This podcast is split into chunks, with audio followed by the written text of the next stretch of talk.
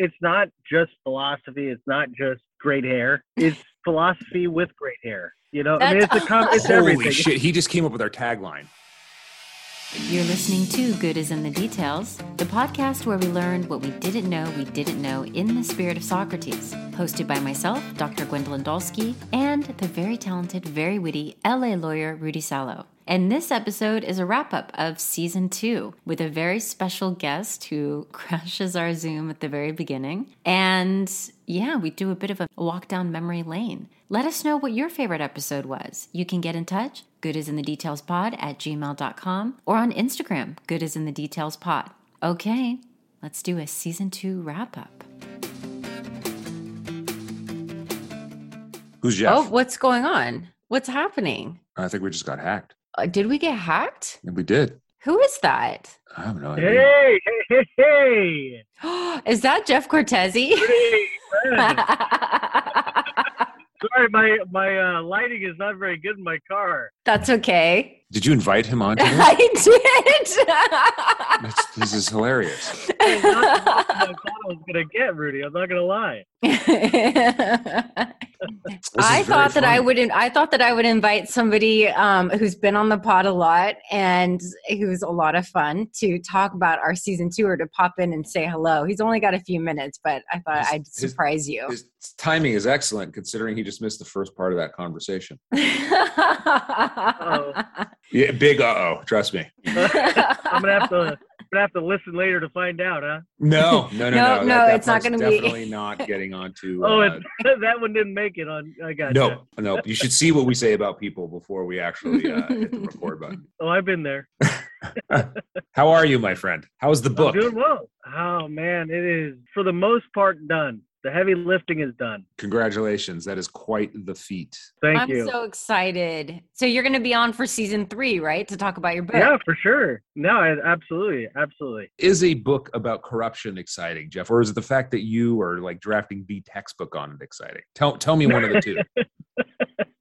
yeah, uh, being done is exciting. yes, So yes. A co- finishing, finishing is exciting, Yeah. no matter what the I mean, is. I have no idea if it's any good. What, what I can tell you is it's. I've read uh, parts of it. It is good. Yeah, no, I appreciate that. You know what? It's not. it- it's you know what? It's not. It's not exciting. It's depressing. That's not. A, that's not Yeah. a knock on you. It's the actual topic. Is like, oh, this is one of the reasons why the world kind of sucks, right? Yeah, you know, I, I had uh, different people read different parts of the book for feedback purposes and, and for different reasons. One of the big takeaways that I received from certain folks was, man, I had no, I, I, I never thought about it there. I never thought about corruption there. I never thought about corruption in that context or in that part of the government or, you know, if I am lifting the curtain a little bit, then, you know, that's a win. And, and that's ultimately, this is not a highbrow, overly academic perspective on corruption. It is a simple former federal agent's perspective on corruption. And you, and you are not offended at the fact that I stamped that I smashed Gwen's excitement down by because it's because it is a topic that will open her eyes, right? No. You're not. You're not offended. I didn't offend anybody there. He right? didn't. You, Jeff, be honest. Is this why you're calling in in the dark? Is this why you're not showing your face, or are you hiding from your I'm five trying. children? It, he's Batman. He is literally Jeff is now converted into into the a caped crusader against corruption. Yes. I love yes, how I Jeff is like, I just. I just wrote, I wrote a book on corruption. It might be, it, you know, it's for people or like what's going on in the government, and he's calling in the dark. We can't actually. Man, we should have had the Darth Vader voice. He should have had the Darth Vader. Oh, that would have been great. Because should- we were we were having technical difficulties before. It would have been perfect if We? you would have called in. I think. Well, The we as in good as in the details was having technical. I know. I had this. I, I had this whole plan. I've been texting with Jeff. I'm like, I think this will be so much fun if you just pop in and surprise Rudy. And then Rudy, you kept pushing the time back. And then as soon as we did. get on, I'm like, can we get started? And you're like, my microphone doesn't work. And I'm It like, didn't oh work. my god, Totally didn't Oh, work. I am so sorry. It was you know. So you did know we what? make it right in time or what? this let is me just, let me say out? something really quick. I knew something was up because this is the first time ever. Gwen's like, "Hey, can we just get started?" I'm like, "Jesus!" I mean, here I am. Like, I'm trying to, I'm trying to finally like placate and like talk for like a little while because I'm always the one that's in a rush, and so she kind of hurt my feelings for a little bit. But now I know you two are in cahoots. We had we had something in the works. Well, Gwen had something in the works, absolutely. Mm. And you know, I'm not gonna miss this. This is my favorite all-time podcast. If there's ever an opportunity to do this show, I'm I'm never gonna miss it. Did you know, Jeff, that we are in the top 1.5% of podcasts in the world? I did not know that. Gwen, that would you like to indulge Jeff on that statistic? That is so crazy. I was talking to my cousin the other day, and she's working on a website for me, and she looked up the podcast on Listen Notes. I think that's the website. And she said, Your podcast is in the top 1.5% globally of podcasts. And I was just, I know, I'm just, I- I was just so stunned. I mean, I'm just so humbled by that, that people would want to listen to us talk philosophy and, you know, grill people about their ideas. But I, you know what? It's probably because Rudy has such fantastic hair. No, no, no, no. I was, I'll actually explain why. It's very, it's actually very simple. So if if anybody has listened to the show, they will know that I'm a terrible mathematician. In fact, math scares me. Numbers scare me because you can't bullshit numbers.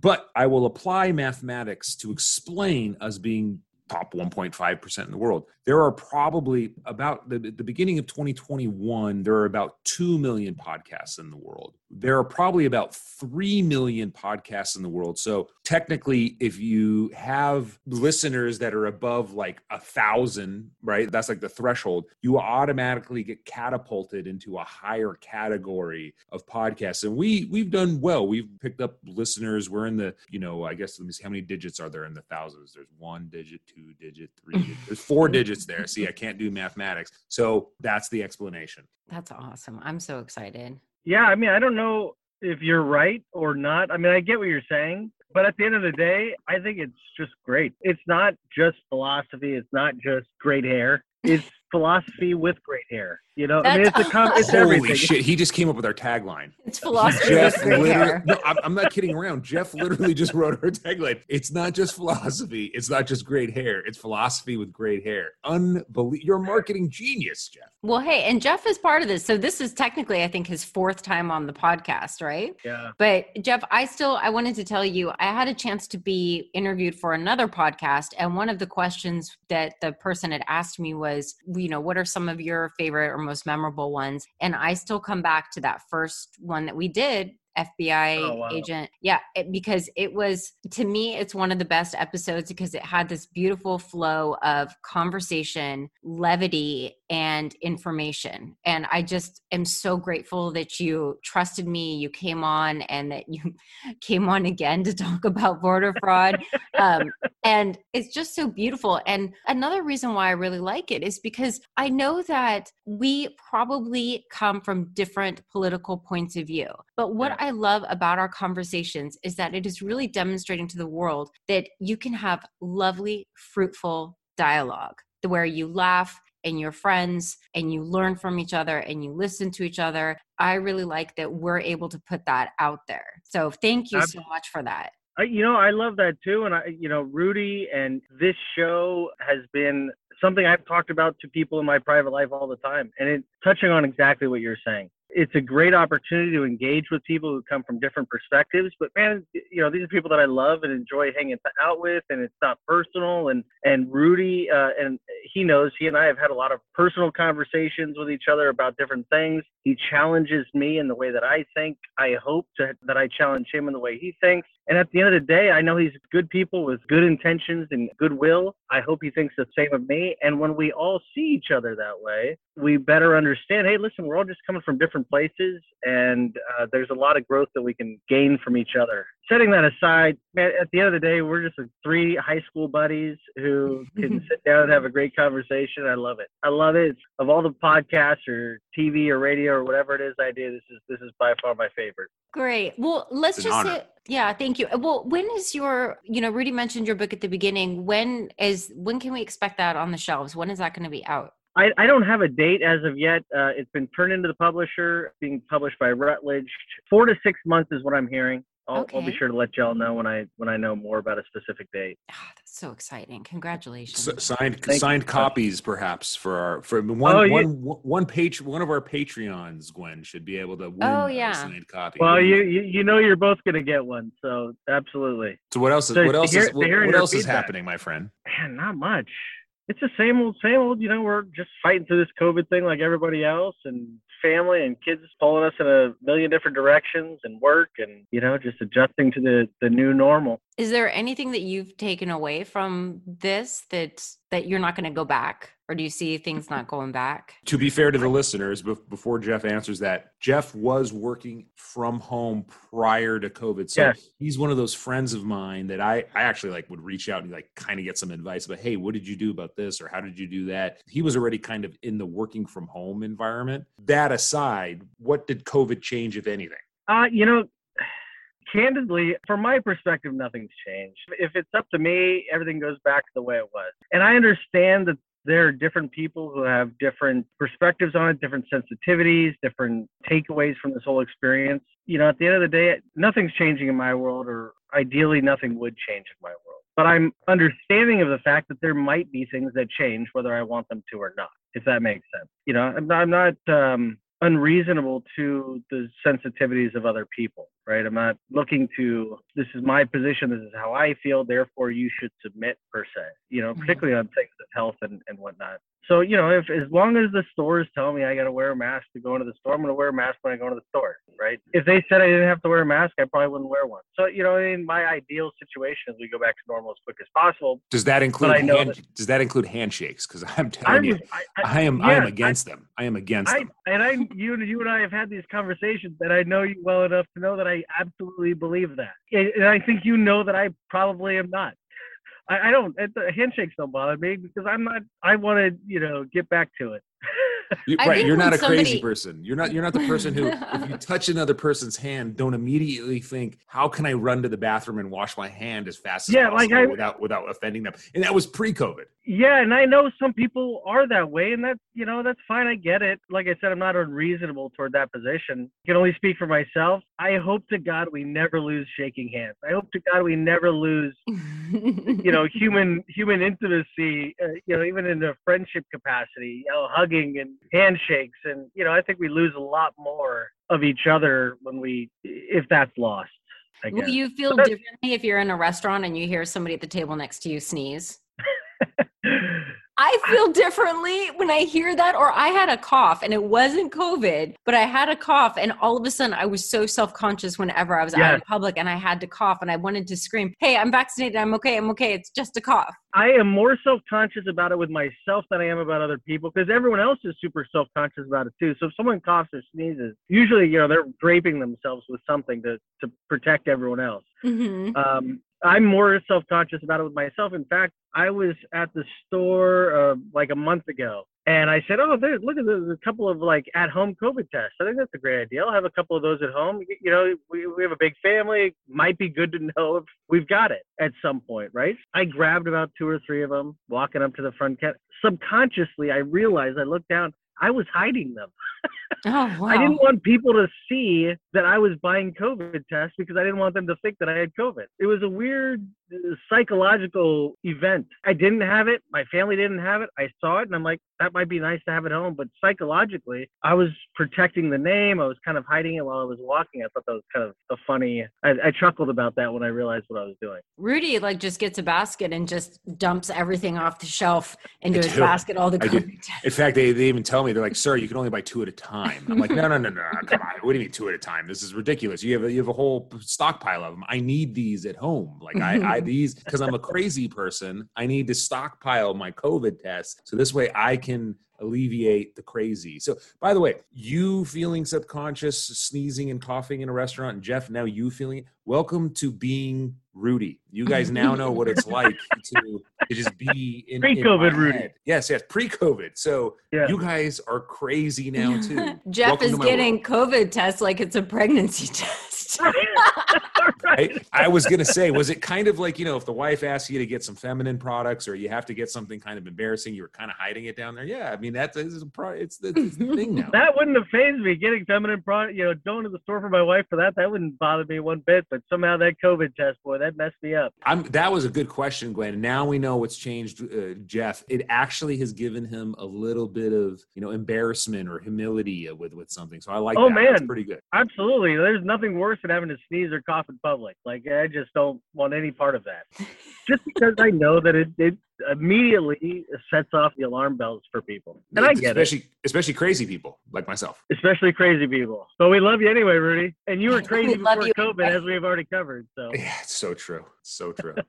I'm curious, Jeff. I mean, I know, um, I know you can't stay that long, but when you said with your, and we're going to have you on the pod again to talk about your book, but I'm just wondering when you said that maybe there were a couple parts where they were surprised of like where corruption could be. Can you? I just want a snippet. What is a place where there could be corruption? Let's just tease the book a little bit, where people might not expect it. yeah, I mean, how many people understand Indian country, reservations, Indian reservations? Okay. or, or even think about that. Do you know? Do you know that the collectively, uh, if you put all of Indian country in the United States, so that's the lower 48 and Alaska, if you put all of that land together, they would be the fourth largest state in the country. That's how much Oh, Indian wow. country land exists, and a lot of people don't know that. There are a lot of people who live on Indian country. The, the poverty is of epic proportion compared to the rest of the country, and with that comes a certain amount of corruption. And I talk about some of the challenges with fighting corruption on Indian country, but people don't think about it. And in fact, it, it actually impacts a, a large chunk of the nation. So that, that might be one of them. And Jeff, you have unique, you probably have some unique insight into that because forgive me if I'm wrong, but I feel like the FBI had some, not necessarily jurisdiction, but they had some, I mean, the way that Indian sovereignty works versus uh, states over native tribes, like you probably have some perspective that like literally most people in the world wouldn't even have. So that's one reason why they may not think about it. Yep. No, absolutely. It's very normal that people wouldn't think about it. It's not a criticism when I say that. It's just something that doesn't hit people's radar for the most part. And uh, law enforcement and the law in general is a completely different animal in Indian country. So FBI agents and Bureau of Indian Affairs agents are primarily responsible for working federal violations on Indian country. Each of the tribes, they all have their own tribal police, but they can't you know, it's hard to broad brush it, but with generally speaking, they work misdemeanor. So anything that reaches a felony, so you have a, a drunk driving that results in a death, an FBI agent is working that. You step outside of the reservation, an FBI agent's never going to work a drunk driving case that results in a death Mhm. right? So some of the violations are completely different. Some of them are their caseload is a lot different than outside of the reservation, and their work, their manpower is extremely limited. So the point that I get at, or one of the points I can get at, as it relates to Indian country, is the fact that we have so few agents working Indian country. You know, candidly, their violent crime, their sexual crimes are of such significance relative to their total all the violations that they may encounter that those take priority over corruption. Outside of the reservation, there's very little that takes priority over corruption. So on the reservation, you have child sex abuse and you have different uh, arson, you have life threatening violations that take priority, thereby pushing corruption lower down the priority list. And when you are already working with extremely finite resources, it might never get addressed, is the point. So poverty with the corruption that is not being addressed to the level it should be begets more poverty is part of the discussion in that in that chapter. And that might be particularly relevant today because, as we've recently heard about the woman uh, with, with the Florida boyfriend who was found murdered, and it was a national sensation, and she went missing, and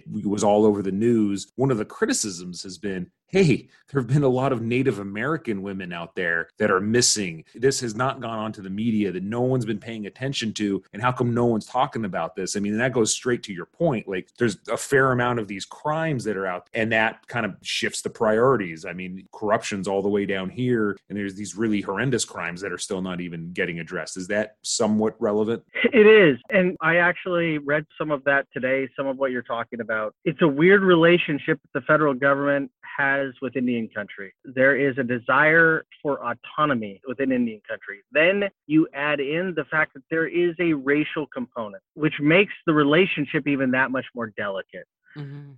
a lot of the crimes that you're talking about, uh, it would be important to first start with where are those crimes being committed and who's committing them. And that will give you a good idea of where the problem lies in terms of where it needs to be addressed. You know, absolutely right. These women, there are horrific things that go on in Indian country. I use these words in this chapter because I absolutely believe it. I think Indian country is our dirty little secret. We sweep it under the rug. We sweep under the rug how bad it is because they want autonomy and we're afraid to talk about what goes on there. There's a similar issue in Canada too. Yeah, because, they they have. A, because I would imagine part of it is also a lack of representation. So when there's a lack of visibility, that's because if you have this separation of governments and this autonomy, then you don't have any kind of a political power or voice. And then it's also a historical context to that desire for the autonomy, but then you don't have any political representation. So then it seems like when it comes to law enforcement, this is just kind of the, this is the byproduct of the history and the lack of voice. I, I completely agree. There are so many elements to this discussion. It, is, it cannot be reduced down to one or two things. Like you said, the, the, the history that exists, their desire for autonomy is rooted in, you know, for good reason. They, they want to be autonomous. So many elements to the conversation. And I don't touch on all of that, but I do touch on, hey, you know, there's a lot of corruption and we're not really addressing it. And that does not help them. So wait, I have a question. okay, so this is a stupid question. Can I ask a stupid question? I'm. I think. I'm just realizing that I don't know anything about this. I've never heard you ask a stupid question. So you know, usually everyone always says, "That's a great question." Am I actually going to? I can't wait now. Now I'm waiting. Please, well, I'm waiting. I, am realizing that I don't know anything about this because I thought that the reservation meant autonomy. So my question is, if you commit a crime on that land, how is that subject to federal laws yeah. if the law is if it's an autonomous area. So I didn't even realize that you could commit yeah. a crime there and then have the federal government. So I think so, I'm missing something here. Again, I'm speaking in general terms because it might there are state approved reservations, there are federally approved reservations. There are different slightly different rules that might apply in one state from another state in general. The tribal police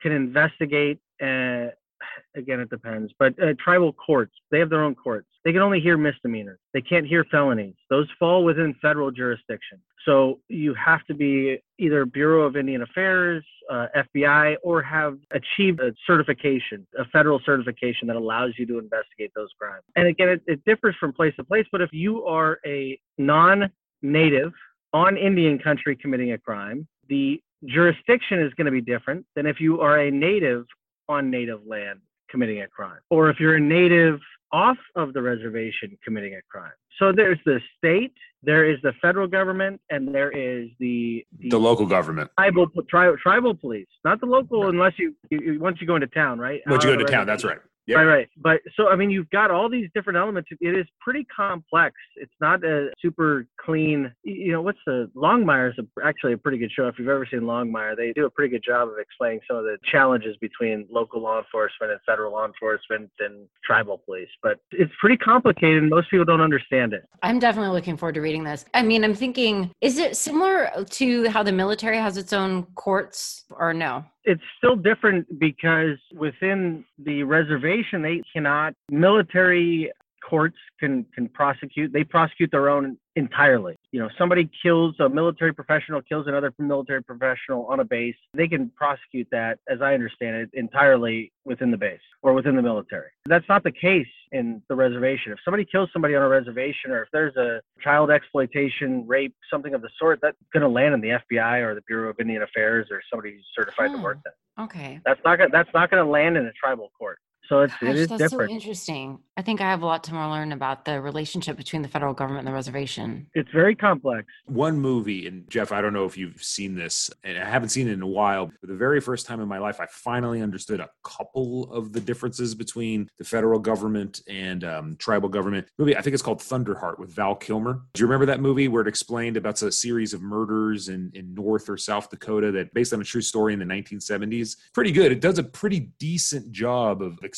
some things. I mean, I'm not trying to offend anybody if anybody found that movie offensive in any way, shape, or form because it wasn't a good movie or anything, but it does a pretty good job of giving like a little bit of a base of understanding. And it's actually based on a true story. So check that out. Hmm. Yeah, there there are a few uh, movies and or shows out there that give a glimpse into the relationship between law enforcement and life on the reservation. These are proud people with a proud culture and a, a rich history, and it's an interesting discussion. And so that's probably one of the reasons why Gwen, if somebody was reading their chapter and they said to Jeff, "Man, I didn't even know this was going on. Oh my gosh, this is absolutely terrible, right, Jeff?" Because uh, let's be honest, you're right. A lot of this stuff is swept under the rug. Not very many Americans or anybody else in the world really thinks about the fact that here within the United States, we actually have these separate uh, governments that are there, Yeah. these separate countries. And I've done some Indian financing whereby I actually have to read the constitution of an individual tribe and I have to read their treaties and, and then I have to uh, extrapolate certain things for financing reasons. So that's why I'm familiar with it. Well, we're learning Yeah, something we didn't know we didn't know.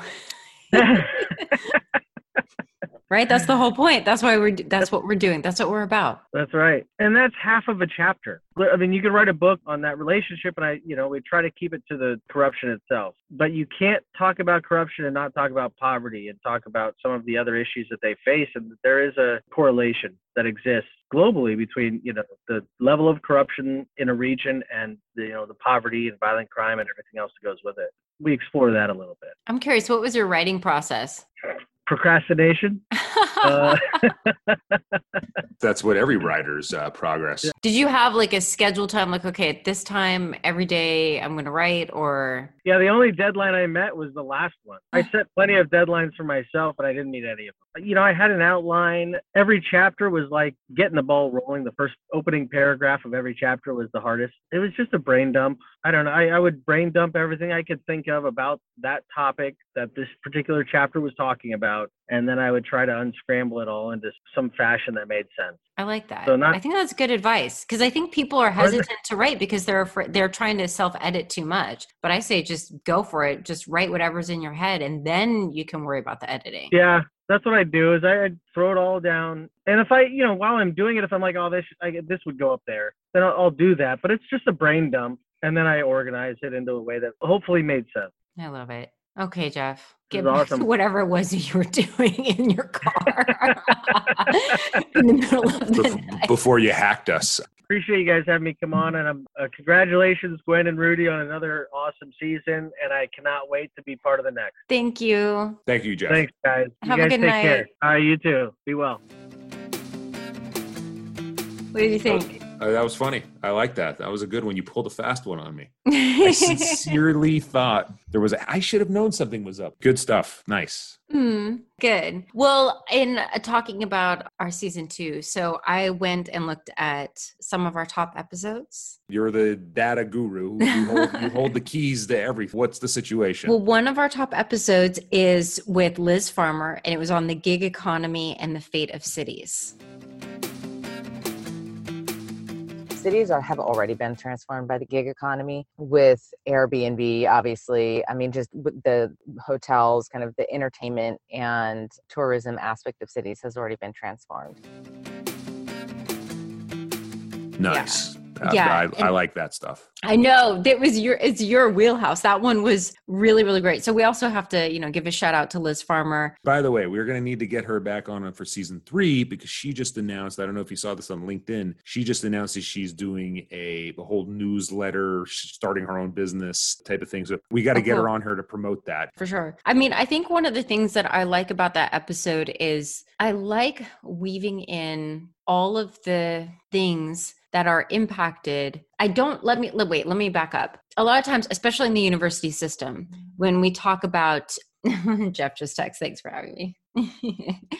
when in, in the university system, the way we say, like, okay, you're majoring in this, you're majoring in that, you're majoring in this. And a lot of times, students, when they're doing their general ed, they're like, why do I have to take this class? Because it has nothing to do with my major. And I think that that's a really unfortunate thing that we've kind of sold people on to suggest if you're studying one thing that has nothing to do with anything else. I really like topics like the gig economy and the fate of cities because we talk about the interlacing of the app technology the economy the way people are you know legally the way people are defined as employees. And then we're also talking about the construction of cities and then where also the housing market. All of that stuff is together. So if you understand one then you're able to get a hold of some of those other things. But you can't just treat all of those topics like they're just different things, like you're just talking about an app or you're just talking about a city structure. So that's one of the reasons why I really like that episode. And I, I bet also because Liz Farmer is amazing. But that's one of the reasons why it's one of our top. I mean, I think it's very relevant, in particular today, because President Biden just signed the infrastructure bill. So if anybody yeah. wants to get some kind of a understanding, like, okay, why does this matter? What's this infrastructure bill? What's this other social infrastructure bill that everybody is talking about and saying they're going to be battle over? Go listen to that episode it'll give you a good roadmap as to why this stuff really matters.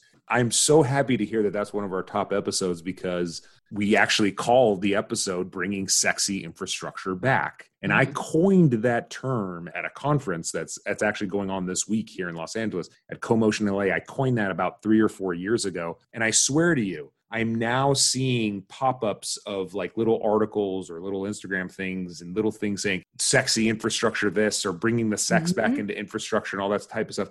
I think that was me. I'm I'm I'm, I'm saying that was me. I'm just going to go ahead and put a pin in. Yep, that's all because of Rudy Salo. Copyrighted for sure. Yeah. Well, you know, if I was smart, if I if I knew anything about the law and like how to like monetize things, that's what I would have done. Instead, you know, I'm not. Another episode that is that was one of our tops in season two is our episode with Jackson Katz, and that was the one that was on It's a Men's Issue. So we did it way back at the beginning. I think it was our second episode of season two, where Jackson Katz had that TED talk about um, violence against women, and he was saying this is actually a men's issue because people shouldn't be shocked in 2013 or 2020 to hear a man say men should challenge other men who are acting out in sexist and abusive ways towards women and girls. I'm really glad that that episode resonated with so so many people. I know that this is a completely tangential issue, but one of the things I learned about podcasting from that episode was that because his TED Talk and his books and his work and he's been on like the today show and stuff like that i thought he was so far out of our orbit and i just figured what the hell? And i sent him an email asking if he would be on the show and when he said yes i just about died. So one of the things if anyone out here who is listening wants to do a podcast or is interested in interviewing just go for it. Do not be afraid to just go ahead and ask. And I am so glad that he took the time to be on our show. And he really was just so thoughtful. And also, you should check out his TED Talk called uh, It's a Men's Issue, Jackson Katz. And he also wrote a book called The Macho Paradox, which is really, really good. Let me ask you from season two, is there something that really stands out to you? Yeah, I'd have to say two of my favorite episodes um, were I showed my vulnerabilities, uh, which I do on pretty much every show. I show how crazy of a person I am. Mm-hmm. Um, I really loved our uh, um, To Infinity and Beyond. That's um, one of the top Tracy. ones too. Just loved it, and I had a, I had some of my friends that are not big podcast fans. I literally had them in the car on a road trip, and I put it on there. They rolled their eyes, and then they started listening to it, and they're like, "Oh, I loved it. That was great." And then they looked at me kind of funny. They were like, you're really afraid of aliens and then that led mm-hmm. to a mm-hmm. whole other discussion about my fear of aliens and then another episode that i think i probably think about it not once a day but probably every other day is the one we did on the philosophy of grief and i feel like i made so much personal growth and progress during that episode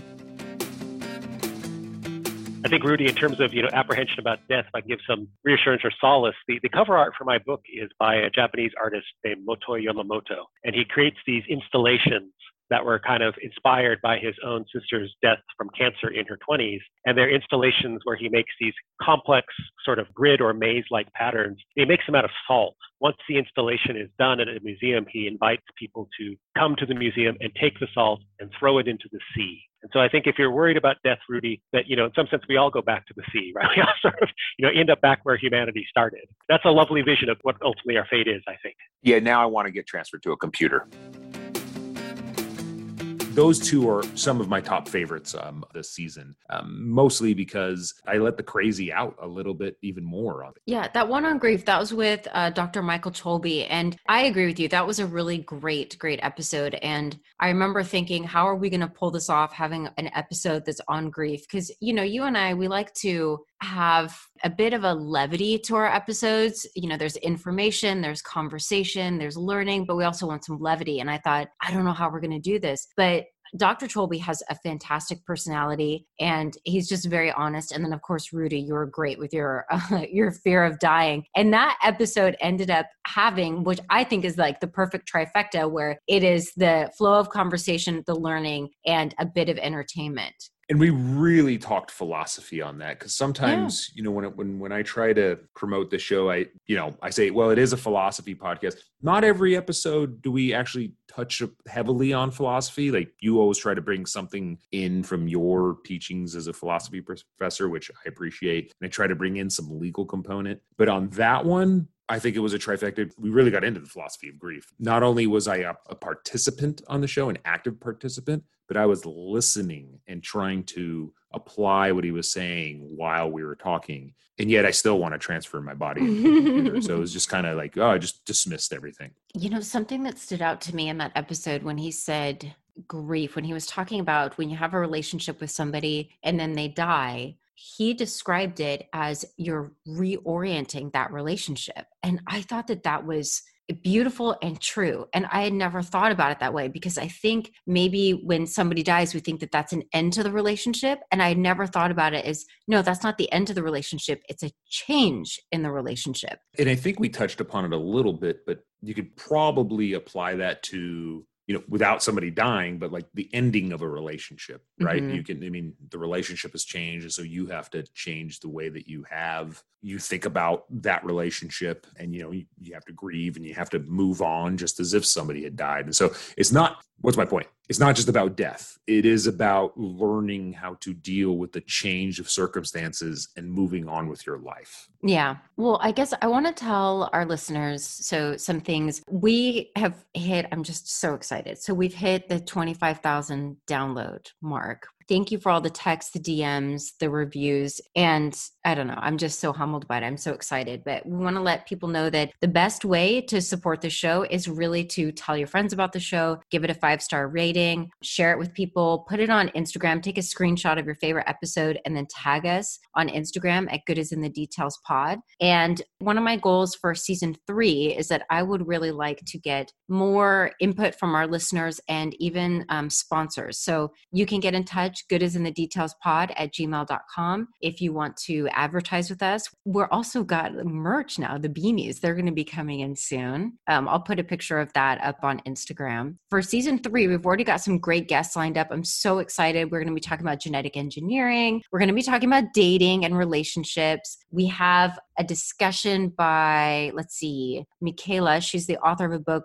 I think it's called Make Work Matter. Oh, I hope I didn't butcher that. And we also have a couple more How Do You Maternity episodes that are going to be really, really moving. I think really great. I don't know. Anything that you want to say? What are some of your like hopes for season three or some of the things that you've really appreciated about season two? Well, I think for season three, some people that I would like to get onto the show. Um, uh, I've got a, another Servite buddy who works in the local government realm, and he's going to come on and talk about the housing crisis oh, and, oh, and how we really need to rethink real estate, cities, streets, infrastructure. I think it's going to be a fascinating and great and impactful show. We'll have Jeff back onto the show to get into more of the weeds of corruption. And perhaps we'll have some listeners listeners that listen to this wrap up episode that want that send in some questions about corruption that we can ask Jeff directly. Mm-hmm. And yeah, I hope we get some more filmmakers on the show. I'm getting more involved into film. I'm hoping to have the the director of the short film that I was in, Curtain Call, that thankfully has won a bunch of awards. Mikey Nunez, he and I are working on another uh, short film that's going to be all in Spanish, and I think he, I think we're going to have some topics about what's it really like to be a Latino filmmaker today and why there's a, not enough Latino filmmakers and what we, can we do about that. And um, I'm very excited. I love the diversity of the shows, but I love the that we came up. The number one thing that I love that we came up with during season two, Gwen, was what you did. It was our brand, which is I still can't even repeat it. It's something about Socrates and experts. Learning, so learning please. what we didn't know we didn't know. In the spirit, spirit of, Socrates. of, Socrates. I love that we came up with that and that we're applying that. And I'm hoping to hit that home even more during season three. Yeah. It's fun. You know, I mean, I think, you know, just seeing the numbers, like the downloads and I don't know, just like all of the reviews and stuff. I'm just so glad that we did this. And I'm so thankful to you, Rudy, that, you know, when I came to you and I said, I have an idea, I don't know exactly what I'm doing, but will you be on board? And you were like, yeah, and, Uh, an and. I am so thankful. I'm so thankful, and I'm glad that I went with my gut. That in the university system, when I'm student, when I'm talking with my students about some of these topics, because philosophy means love of wisdom, so that's a pretty big ballpark. We talk about a lot of different things, and I see so many of my students that they are enjoying being engaged in big ideas, and so I just thought I would take a bet and see if a broader audience wouldn't like some of these ideas. I'm just so so grateful that it's working, that people do like it, and that I have you who as just an awesome, awesome co-host with great hair. I appreciate that. I was going to make a, a funny philosophy joke about does philosophy really mean the love of wisdom or does it mean answer no questions? But I guess in a way, the love of wisdom is another way of saying, well, we're not going to answer any questions. We're just going to keep studying and, and getting deeper down in there and keep asking questions. That so it really means the same thing. It cracks me up whenever we have a philosopher on the show and you ask a question, and every time I hear the philosopher say, you know, I think actually Dr. Michael Cholbi said, Well, I'm not going to sign on the dotted line with that. Or David of Overthink podcast said, I don't know if I have an answer. And I was just like, Rudy, when you ask philosophers questions, they are just going to explain to you why it is a good question and why they don't know. Which is really funny that I talk so much trash about philosophers because the number one dig on lawyers is the very first answer that a lawyer will and should give is, well, that depends. If A, then B. If B, then C. If C, then I mean that. So it's kind of joke on my side because me as a lawyer, I always get picked on, so I could pick on you all. Big shout out to Overthink Pod coming on to the, our show twice. Yeah. I'm hoping maybe we can do some more stuff with them. Hoping we could do some more cross. David's book is out. Yes. David's book and is David's out. book is out. I, I think it was something like When Animals Dream or something along those lines. But shoot, I probably butchered another book title. But yeah, um, and Ellie Anderson is also just really, really great. And they've done a fantastic job. I keep saying fantastic. They've done a wonderful job with their podcast. So anyone who's listening and they're like, I want more philosophy, I want more philosophy podcasts, they make a really great team. Absolutely. I, I've actually had people reach out to me about the two times we've had people from Overthink on this show, and they love those shows. Mhm. Um, I was slightly offended because I, you know, on the very first show, I kind of kept quiet because there was three philosophers, and you guys are all smarter than me. I was like, dude, what do you mean that's one of your favorite shows? I barely even said anything of substance. In fact, Sartre and Beauvoir and Merleau-Ponty, right, had a journal and they wrote newspaper articles. They were interviewed on the radio all the time. And so I actually just got a grant from Pomona to tie existentialism, which I'm teaching next semester, to public philosophy. And so I'm going to be teaching my students how to podcast and do YouTube Ooh. philosophy videos in the spirit of the existentialists that we're reading, because th- that's sort of the equivalent today, right, of the things that they were doing back in the 1940s. Shout out to Overthink Pod. Hopefully, we can get them and even more podcasts out there to come on. And yeah, no, thank you for having me. Thank you for putting the show together. Looking forward to season three. Okay. All right. We'll see you. I guess we'll see you in January. Bye.